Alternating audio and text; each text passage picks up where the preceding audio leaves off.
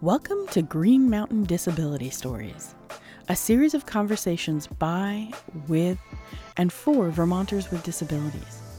We're talking about disability in Vermont, the Green Mountain State. In this episode of the show, David Frye is a gay Vermonter with disabilities. He shares some of the struggles he's gone through to find long term employment and sustainable housing, as well as the strategies he's used to be successful. From his childhood in rural Barnet, Vermont, to hosting his own public access television show, Prideability, David shares his journey and his advice to other people with disabilities in Vermont. Let's listen. Great. So my name is Adrienne Miao, and I am the Peds Pro coordinator and a community services core function coordinator at CDCI. And I'm really happy to have David Frye joining me today. And he's here. Um, he is a member of our community advisory council here at CDCI and a disability advocate in the community. And also, he is um, a member of the Vermont community who grew up here and can speak to what it was like going through the school system, the healthcare systems, um, and how he ended up moving out into the community, getting a job, and has lived in a few different towns um, throughout Vermont. So, David, thank you for joining us today. Thank you. Thank you for having me. Um, so, this is just a casual conversation, but I thought maybe, David, you could start us off by just telling us a little bit about um, your family, where you grew up, um, and what it was like in your early years. So, I was growing up uh, a very rural area of Vermont, uh, Barnet, Vermont, and uh, where everybody went to high school was St. John's Johnsbury, St. John's Johnsbury Academy. And uh, I was diagnosed with uh, a disability probably when I was born. And I was put into uh, a day program after kindergarten uh, for a very, very long time. And I, to me, I really didn't feel that I needed to be in that setting. I, I just, it wasn't for me.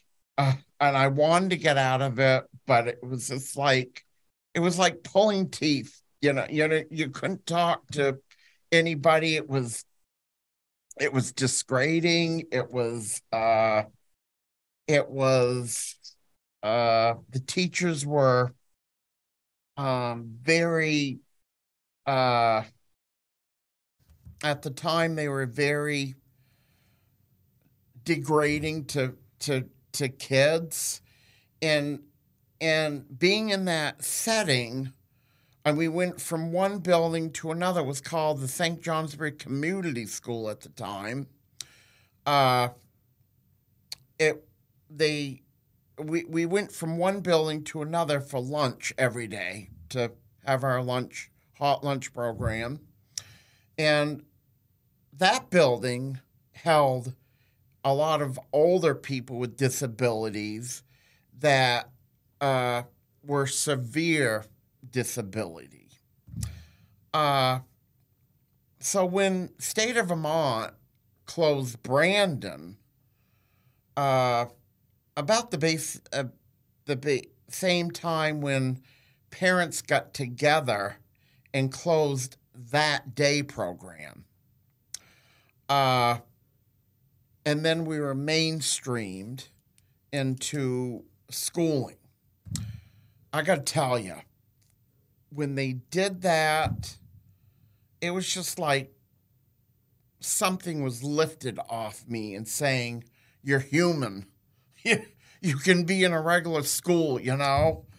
I I gotta tell you, I went uh, when I, I was still in special ed uh, in middle school, but they gave me the option to take social studies, which I I had no idea what social studies was all about, but I loved it. I loved to to be with other students that didn't have a disability.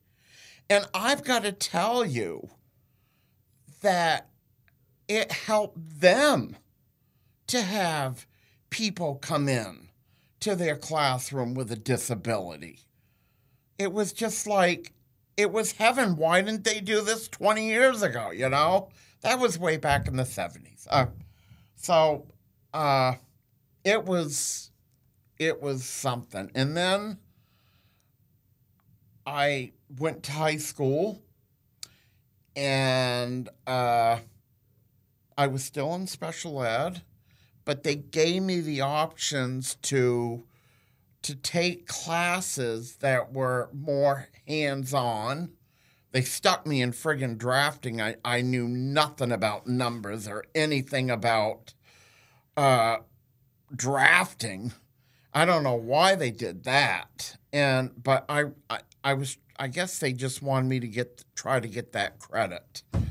Uh and I didn't understand it at all. I even had I went in back to special ed and I said, You either got two things gotta happen. You either gotta get me out of there or else you've got to have somebody come in with the the teacher that is teaching the class for drafting and, and show me, you know, what numbers are all about. You know, I, I had no clue about numbers or triangles or, oh, that was a hard class.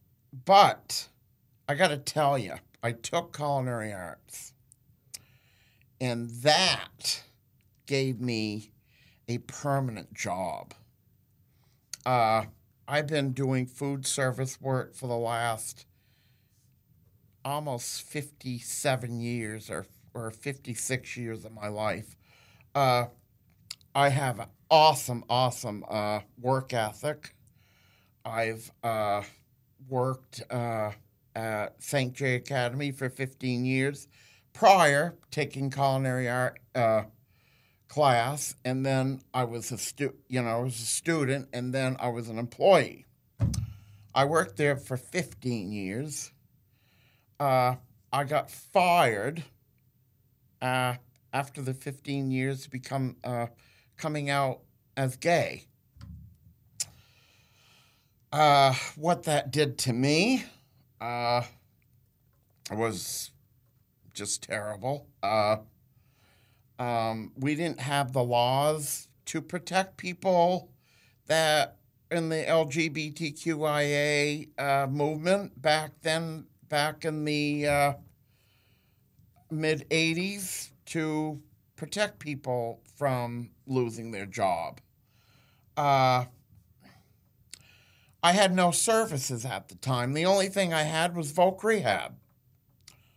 Uh, they weren't uh, a huge help trying to find a job. So I went out on my own, cold turkey. And I said, I have a, a wonderful work ethic. I worked at St. J Academy for 15 years. I so I one day I just it was uh, beginning of uh, November. I just picked myself up and went to Mount Washington, New uh, in New Hampshire. Uh, stepped into one of their uh, uh, restaurants and looked for the chef. Sat down, and I had a job right there on the spot.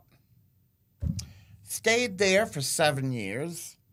I learned really a lot more adequate uh, cooking or, or garde manger work, uh, uh, beautiful dining, uh, five diamond resort. Uh,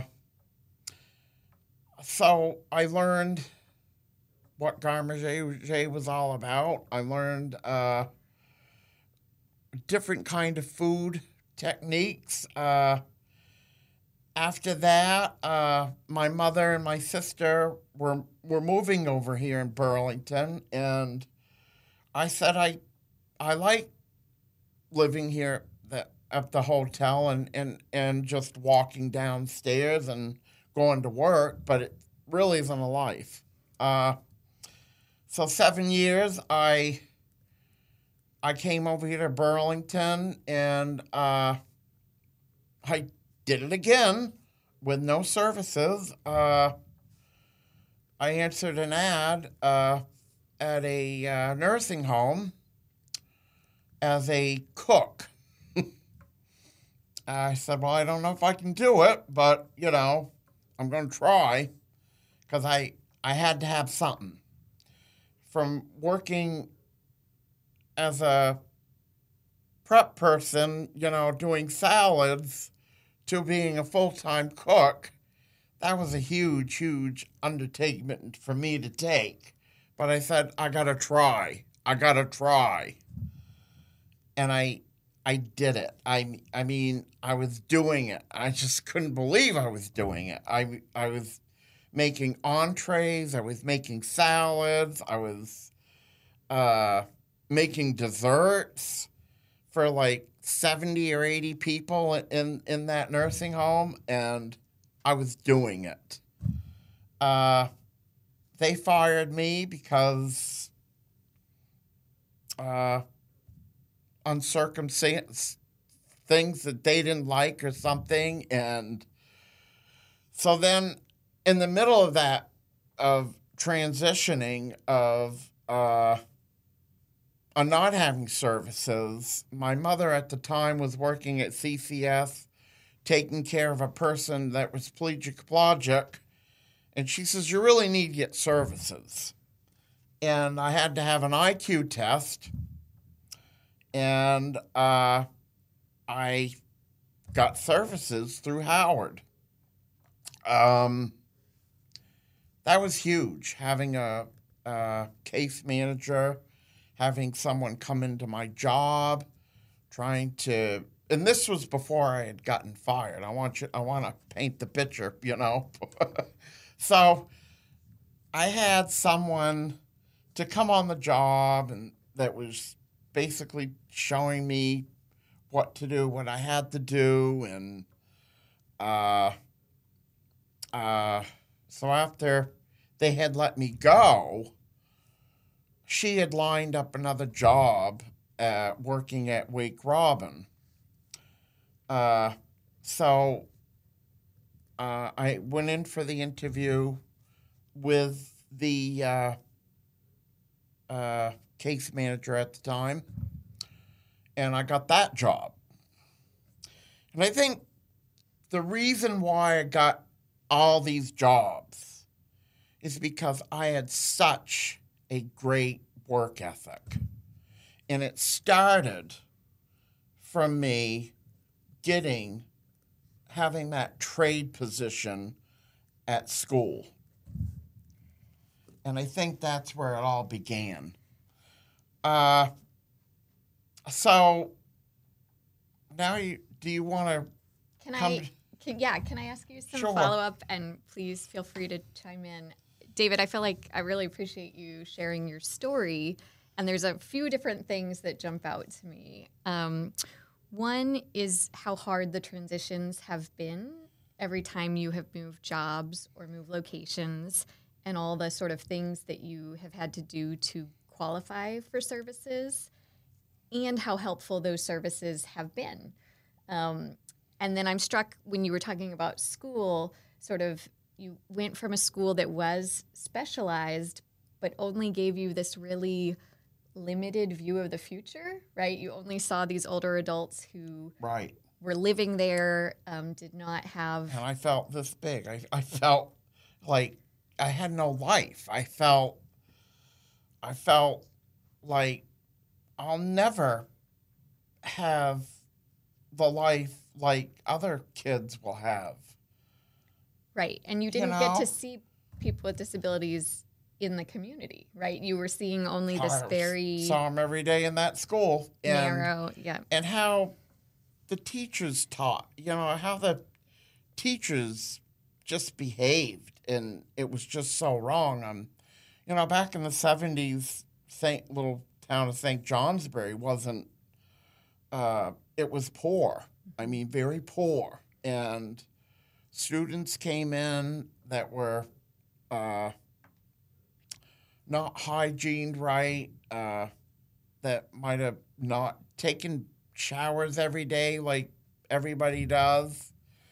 And this teacher took her, took one of the kids and took her right over to the sink and washed her hair and said, This is the way I want it done every day. And I always had my, I always continuously had my fingers in my mouth. I was telling Andrea, Andrea this, and she had some hot, hot sauce or some hot, consistent stuff. Mm. So she would stick my hand, my hand, my fingers in that. She says, "Now bite your nails, or or put your fingers in your mouth." And you know, that should never happen. Not, you know, should never happen. Right. And you did describe some pretty terrible incidents where it did not seem like. And then I we went over to that other building and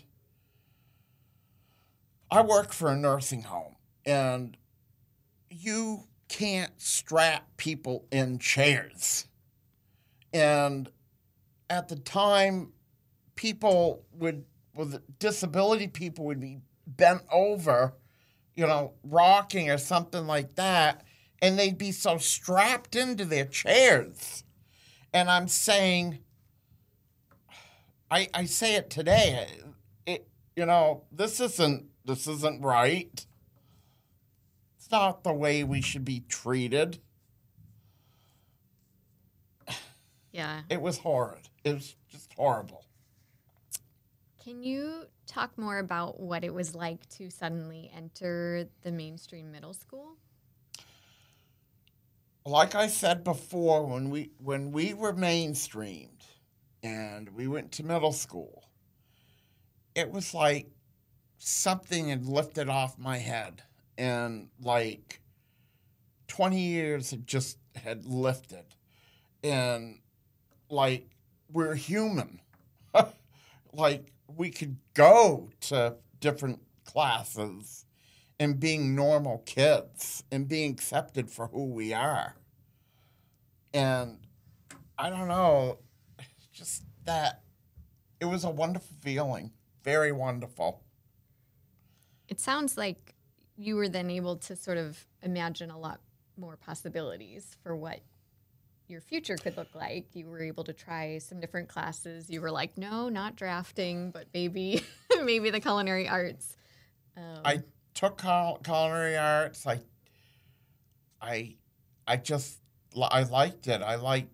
Uh, uh, I had, well, I, I had a full time job there too uh, after I had graduated, and uh, I was making their pizzas, and uh, like they would scale the flour out. They would scale the sugar out. They would measure the honey. They would, you know, I would have to learn all those skills, which I did, and how, you know, how yeast worked and how to, how uh, to make pizza dough and how to make spaghetti sauce and, uh, uh, how to serve people, how to serve students. Uh, it was it was it was all fun.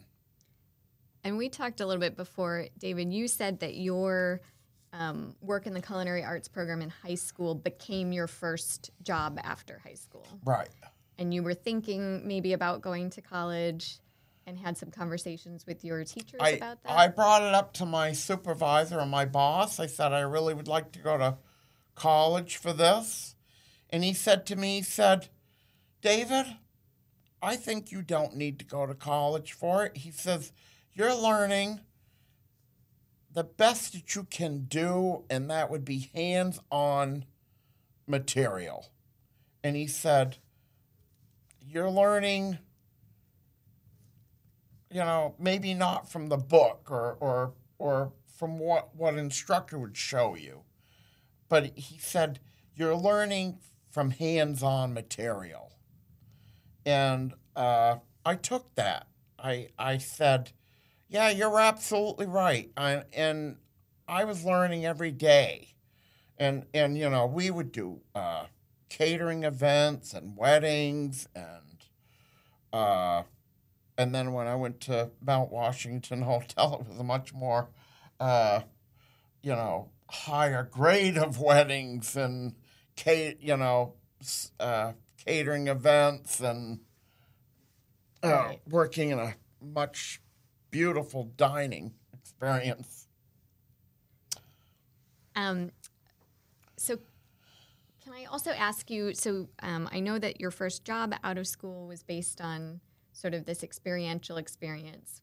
We talked about reading was an area that was pretty challenging for you in school. So, reading was terrible at first, and uh, every weekend I had to go to a tutor, and uh, she taught me so good in reading uh, that I caught it on real fast. And she was so good at her job, uh, but it, it took every single weekend not, you know, going to school. And then on the weekends, I would go see a tutor for reading. I had to do it. You know, my parents had to pay for that extra tutor to teach me how to read. And uh, I read pretty good today. Yeah, I think you really, your story is really showing us a blend of the services that really helped you thrive in your school setting. But being with other peers was so important to you for how you felt about going to school um, and wanting to be there and wanting to learn new skills. yeah. And I know you've mentioned that you felt like um, it was very beneficial for your peers to be in an inclusive environment too.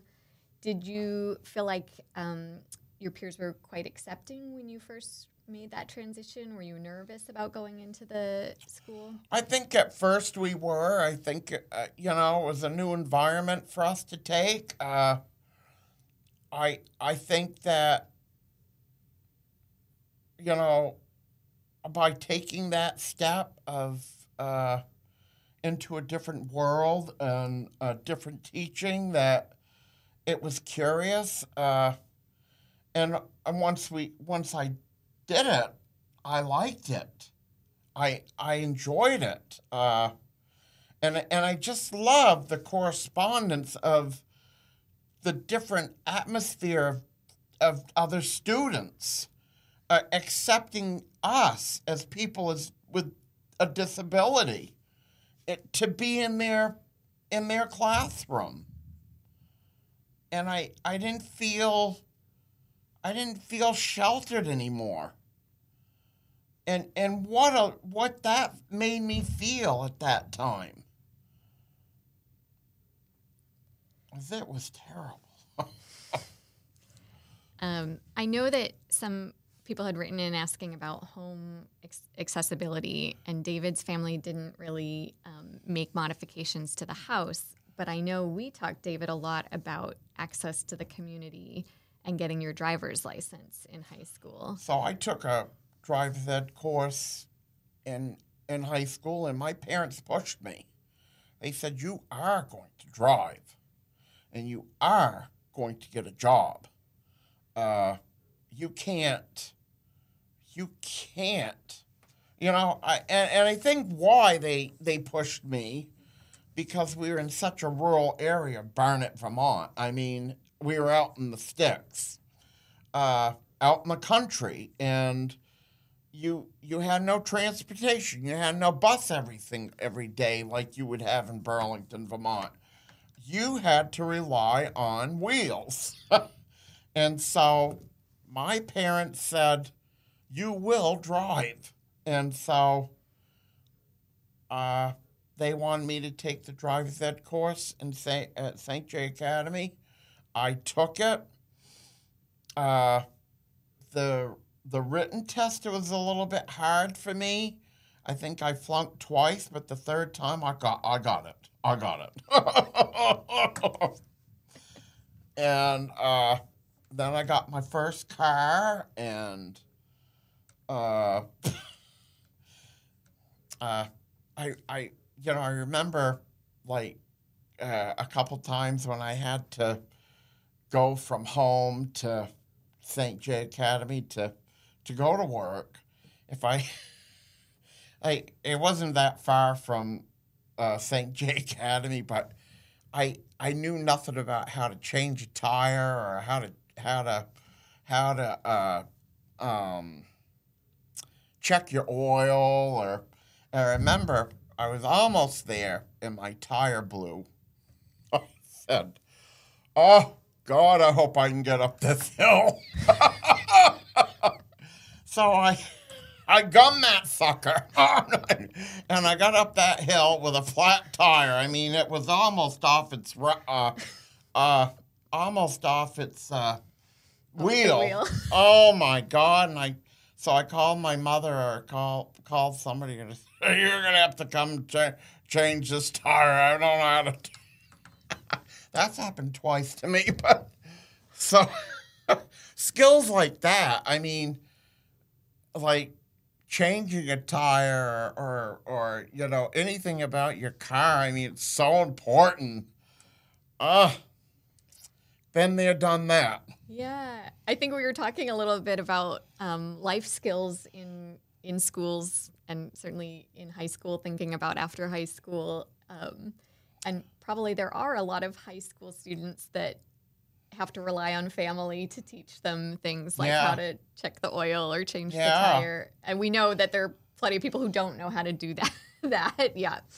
Um, or, just, if a, or if a light's going off in the car and you say, "Oh, what's that? What's that light about?" Oh, go to look. yeah. Can you talk a little bit about um, moving into housing apart from your family for the first time? So, when I first came to to Burlington, and I, I was living with my mother at the time. Uh, and then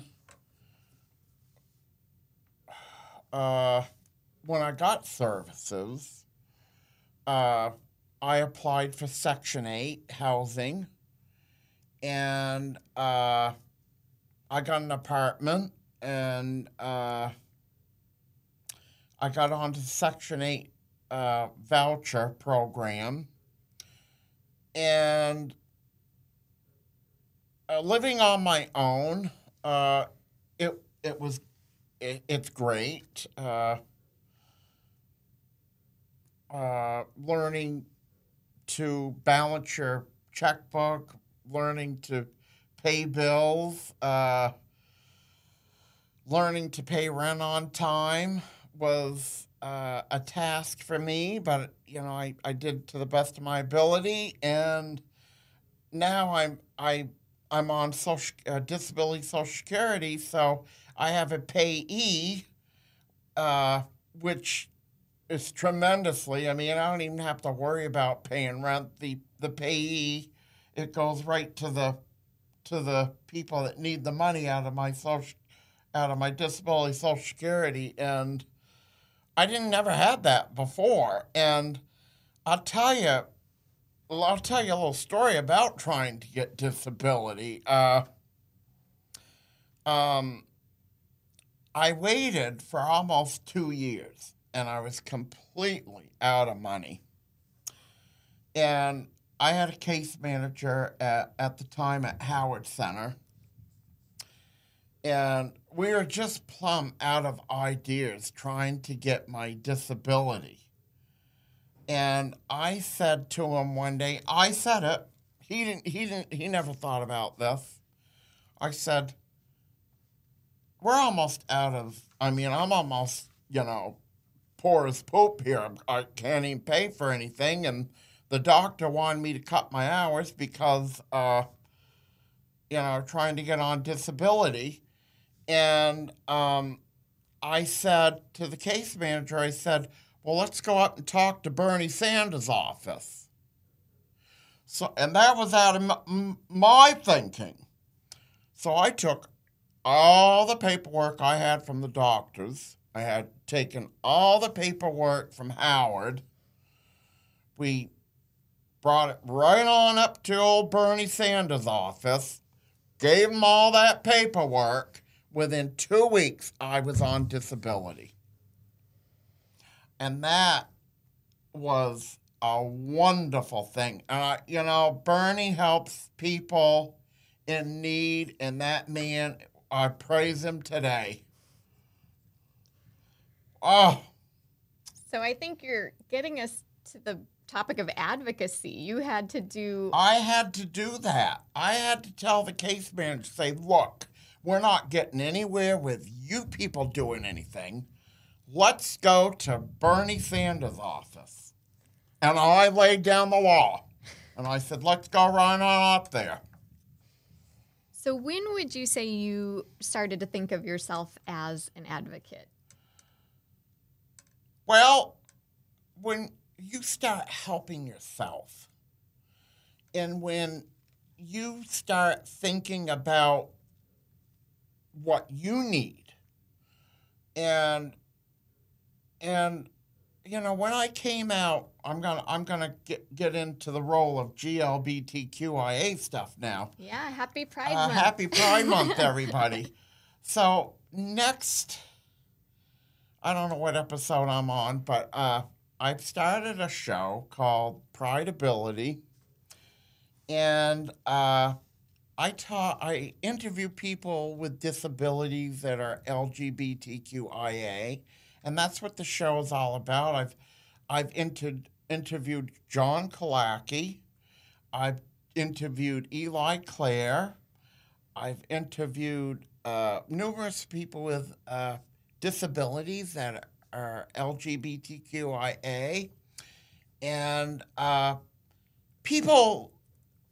Uh, when I started doing this kind of work, uh, and I really felt the need for collaborating with the LGBTQ people with disabilities it's because I've got a disability. I'm gay, and you know, why can't we be human?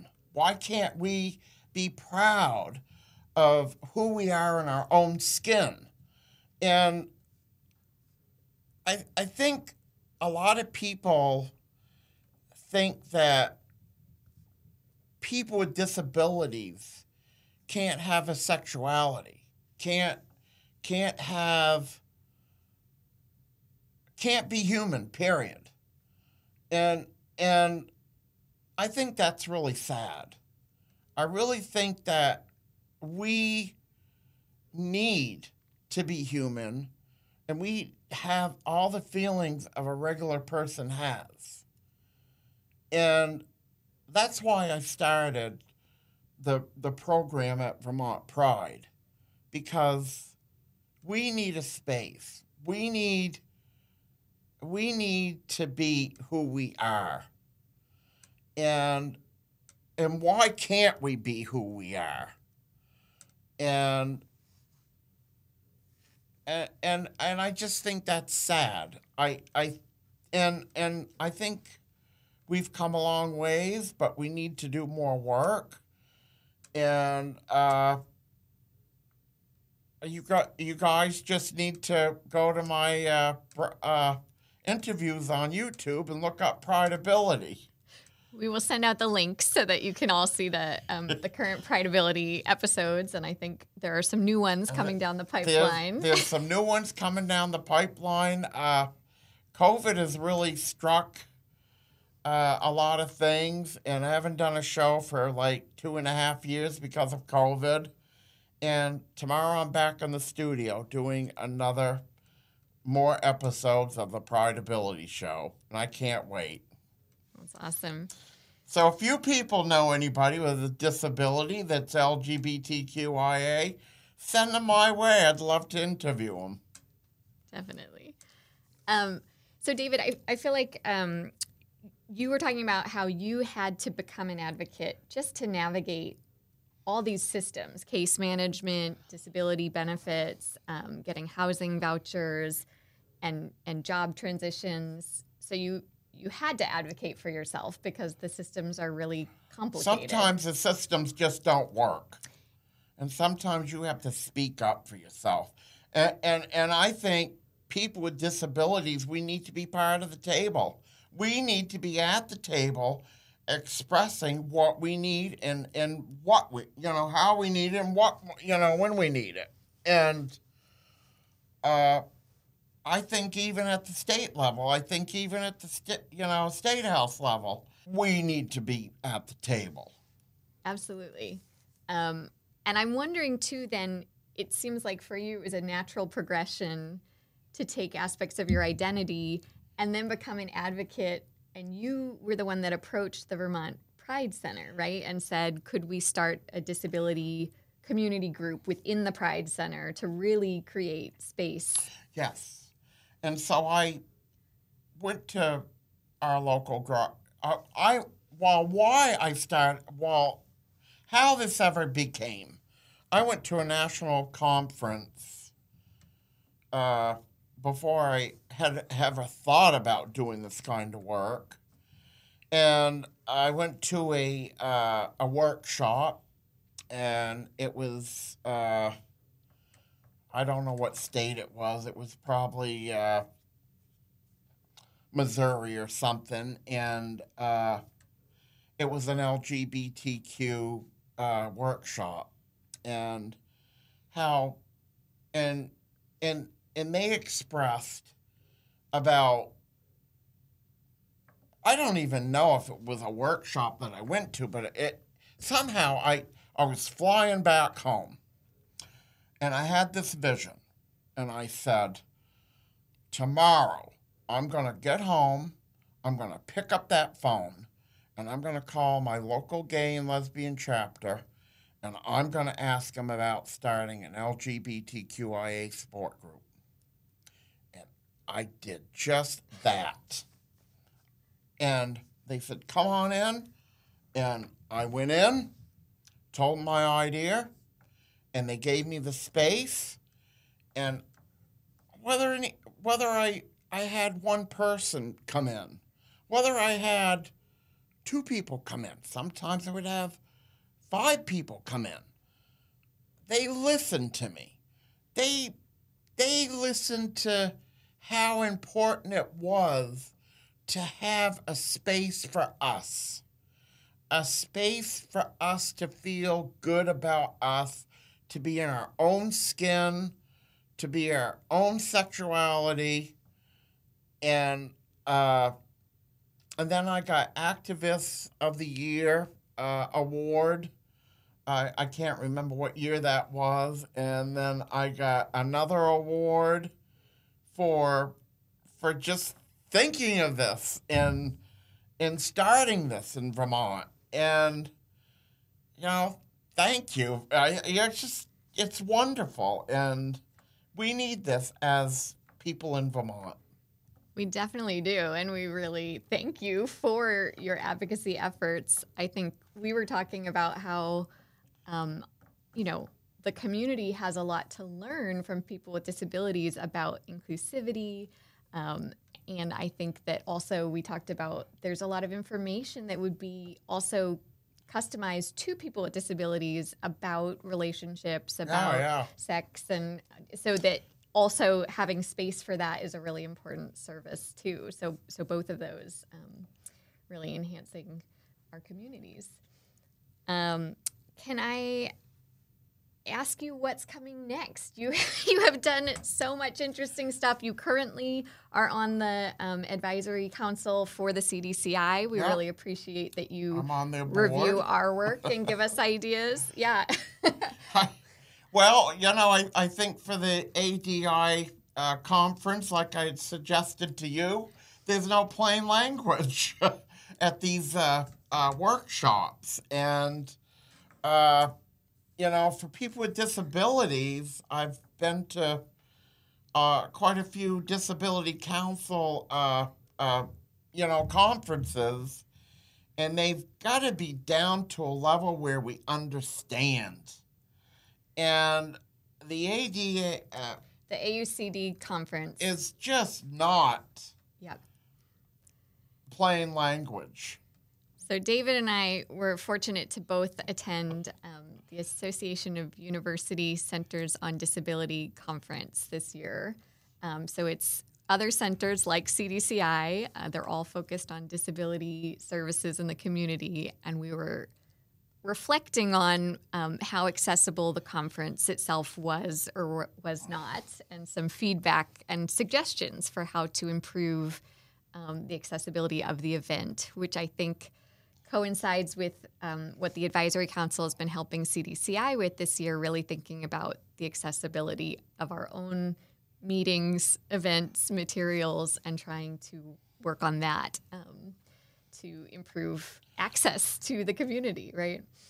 Um, Yeah.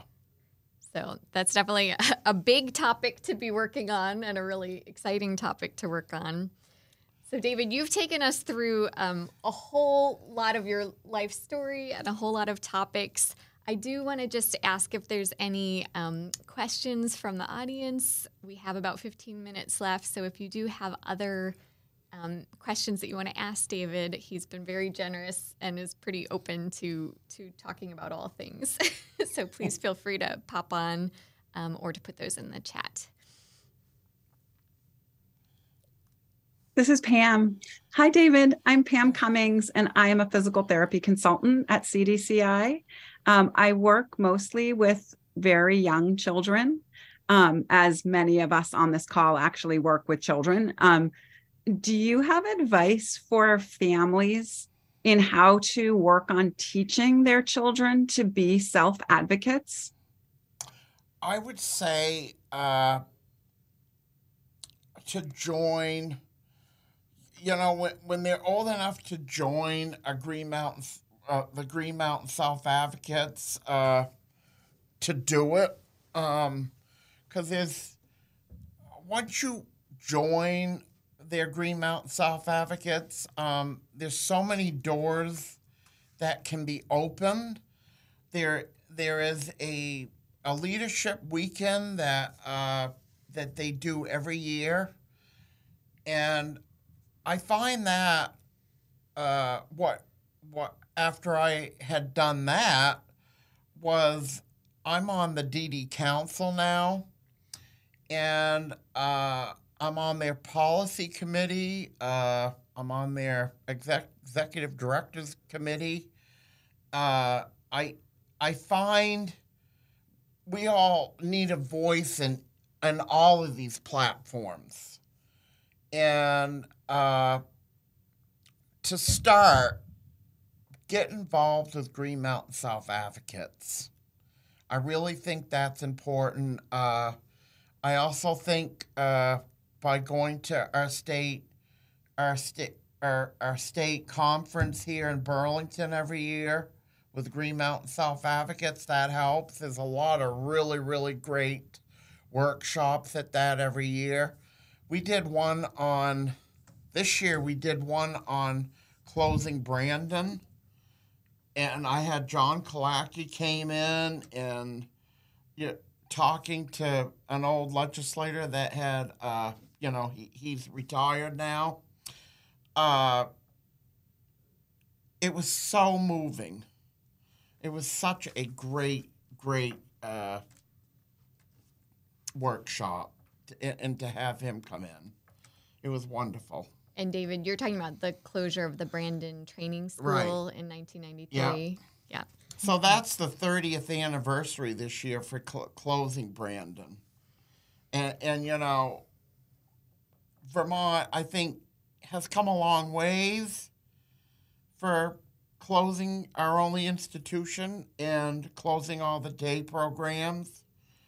But we still need to we still need to work on things. And housing is is huge at the state house right now uh, for people with disabilities. Uh, uh, Kirsten Murphy was saying uh, the the the housing model that the hotel models are going to be going away, and uh, that's huge. Uh, they're talking about that. Uh, there's other case management uh, issues that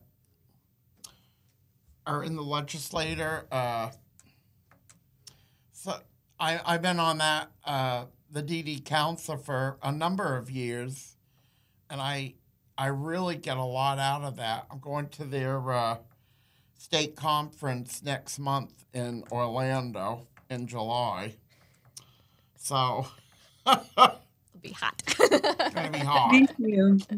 Yeah, that's a really good idea. And thinking about um, uh, if if parents can join the Green Mountain Self Advocates and and get their kids involved when they're old enough to be part of be part of it. It's a great Yeah. idea. Thanks. Um, do you still work at um, uh, Wake Robin? I still work at Wake Robin. I've been there 15 years. Wow, I grew up in Shelburne. Um, and I, you're very lucky. That's a beautiful place to be to spend your time, even just driving there. What Yeah. a what a gorgeous location. they have their annual uh, yard sale. This is another thing that I do that you probably you, that you guys don't know about me is I buy and sell antiques, and I've been doing it for a number number of years. And you'll see me at the Waterbury Flea Market, and I'm all I also sell, stuff at the. Uh, uh, at the University Mall at the antique shop there, and so I love antiques. I, I guess you could call me an antique, uh, but uh, you know, uh, I I I love turning something that maybe I bought in ten dollars and turning it into a hundred dollar profit. So I, and I've done that a couple times. So Oh, My husband loves that Waterbury flea market. I will so when you'll we go. You'll will probably see you. me down there this I'll look for weekend. oh yeah. David, I wanted to ask. I I've heard you talk a little bit about um, needing inclusive spaces and housing options, particularly for people with disabilities who are LGBTQIA, um, and that that is an additional challenge sometimes when we think about housing. Is um, that sometimes people have had not such great experiences in the inclusivity, both as people with disabilities and people. Well, I was in those. I was in those. Uh, oh, uh, the the models where you'd have. Uh, I can't remember the name of them. Uh, Were you living with a family? families. Mm-hmm. So I I've been in a couple of those homes, and uh, the models didn't really work for me. Uh, being a gay man, I was put into a uh, uh, a woman's home that was straight. She had children, uh, and I felt very isolated for being uh, being me and uh, with her family and so that didn't work for me and then i got out of that one and went into uh, two two people that were gay uh, and lived with lived with them uh, and they they had this beautiful home uh, uh, in Jericho and uh, they were clean freaks. And uh, they wanted me to be just so they they didn't want my you know after working eight hours i smelled like food. And so they gave me a thing of talcum powder to put some powder in my shoes and told me that my room's got to be just so and so the the housing models never really worked for me because I couldn't be who I wanted to be or or or be myself. And then I lived it lived with somebody else that they were vegan. Well, I don't eat vegan food. And it it you know, honey, I like to have all kinds of food and I ain't eating freaking vegan food. I'm sorry. Uh so the housing models and there was a conflict of interest with that because uh, the case manager at the time at Howard, I really, really liked my case manager, and her boss was the one that uh, was living uh, was living I, I was living with. So there was a conflict of interest having her as a case manager, and I had to give up a great case manager. So I got fed up with Howard because of all these stigmatizations. And then I said, I'm going to go and, and uh, join a, a CCS. So another thing that uh, people with disabilities should know, and they they don't tell us, is if you're not ha- happy with the services you're getting through Howard, you can go to CCS. Or if you're not happy with the services you get through CCS, you can go to Howard. I mean, there's only two options in Burlington, but you know, but they don't tell us that. And I tell the case managers never told us that. And then I, I asked one day, I said, okay, if I'm not happy with your services here, then what can I do? Well, you go to CCS. So people need to be told up front about their services if they're not happy. Well, and David, this is why I really appreciate having you bringing an adult perspective and speaking to a lot of providers that are working with children because I you've had so many different experiences of the different education models, the housing models, some of the sort of highs and lows of different workplace settings. And I yeah, I just feel like you this is why people with disabilities have to be at the table because you have personally dealt with so many of the I've been there, done it, done it all. points of the systems um, that is hard to to conceptualize if you haven't been there and done that. Yeah. I know we just have about five minutes left. Are there any other questions that anyone wants to ask before we let you go? I hope you all learned something today. I taught you something. Yeah. What should we What should we tell um, the children that that we work with? What is the best thing we can do to help set them up for success? I I think what I would tell them is to join Greenmount Self Advocates and and and to learn to speak for yourself Mm. and learn that you know we need to be at the table when decisions are being made for us.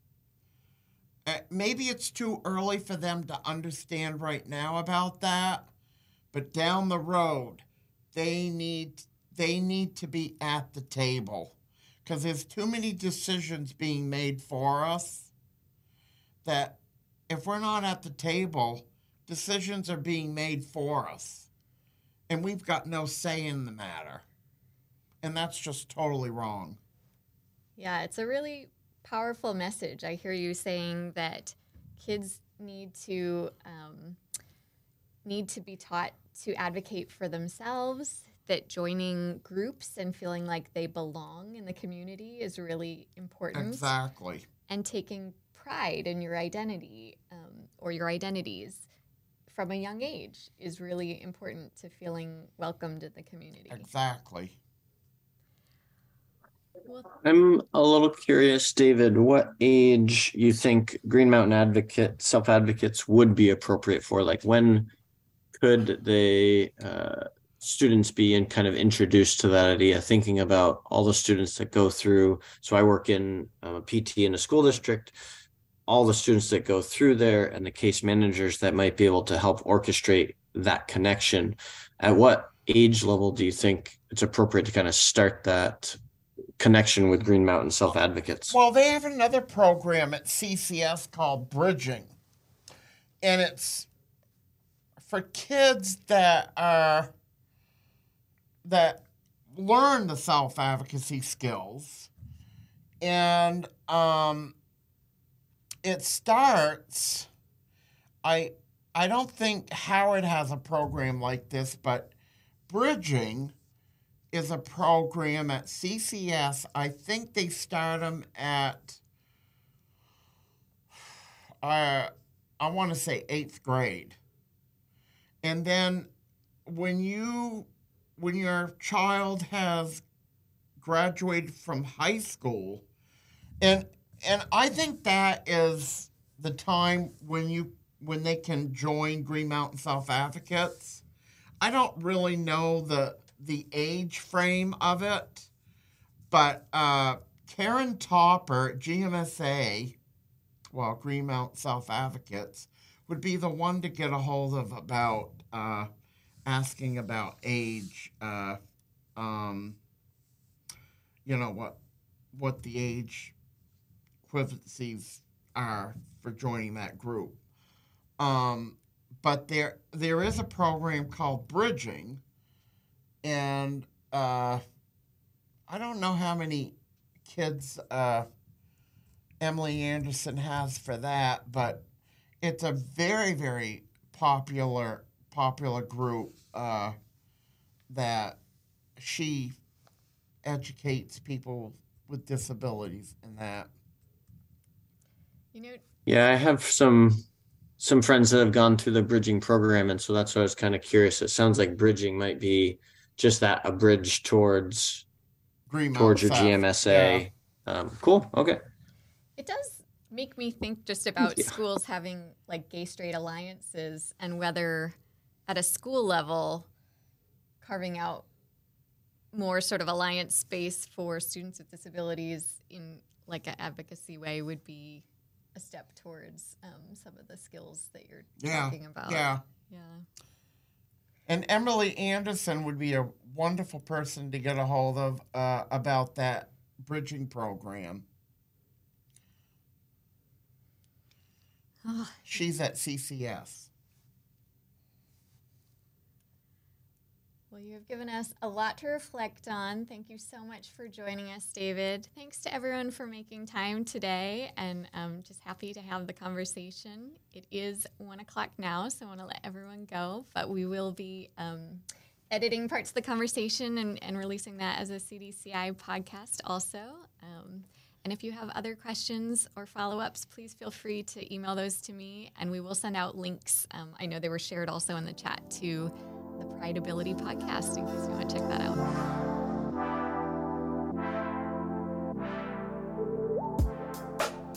You've been listening to Green Mountain Disability Stories, a series of conversations by, with, and for Vermonters with disabilities.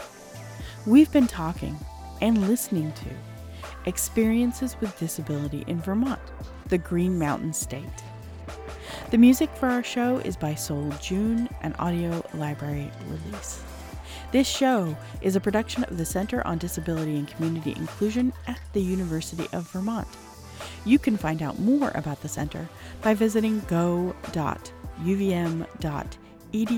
slash CDCI.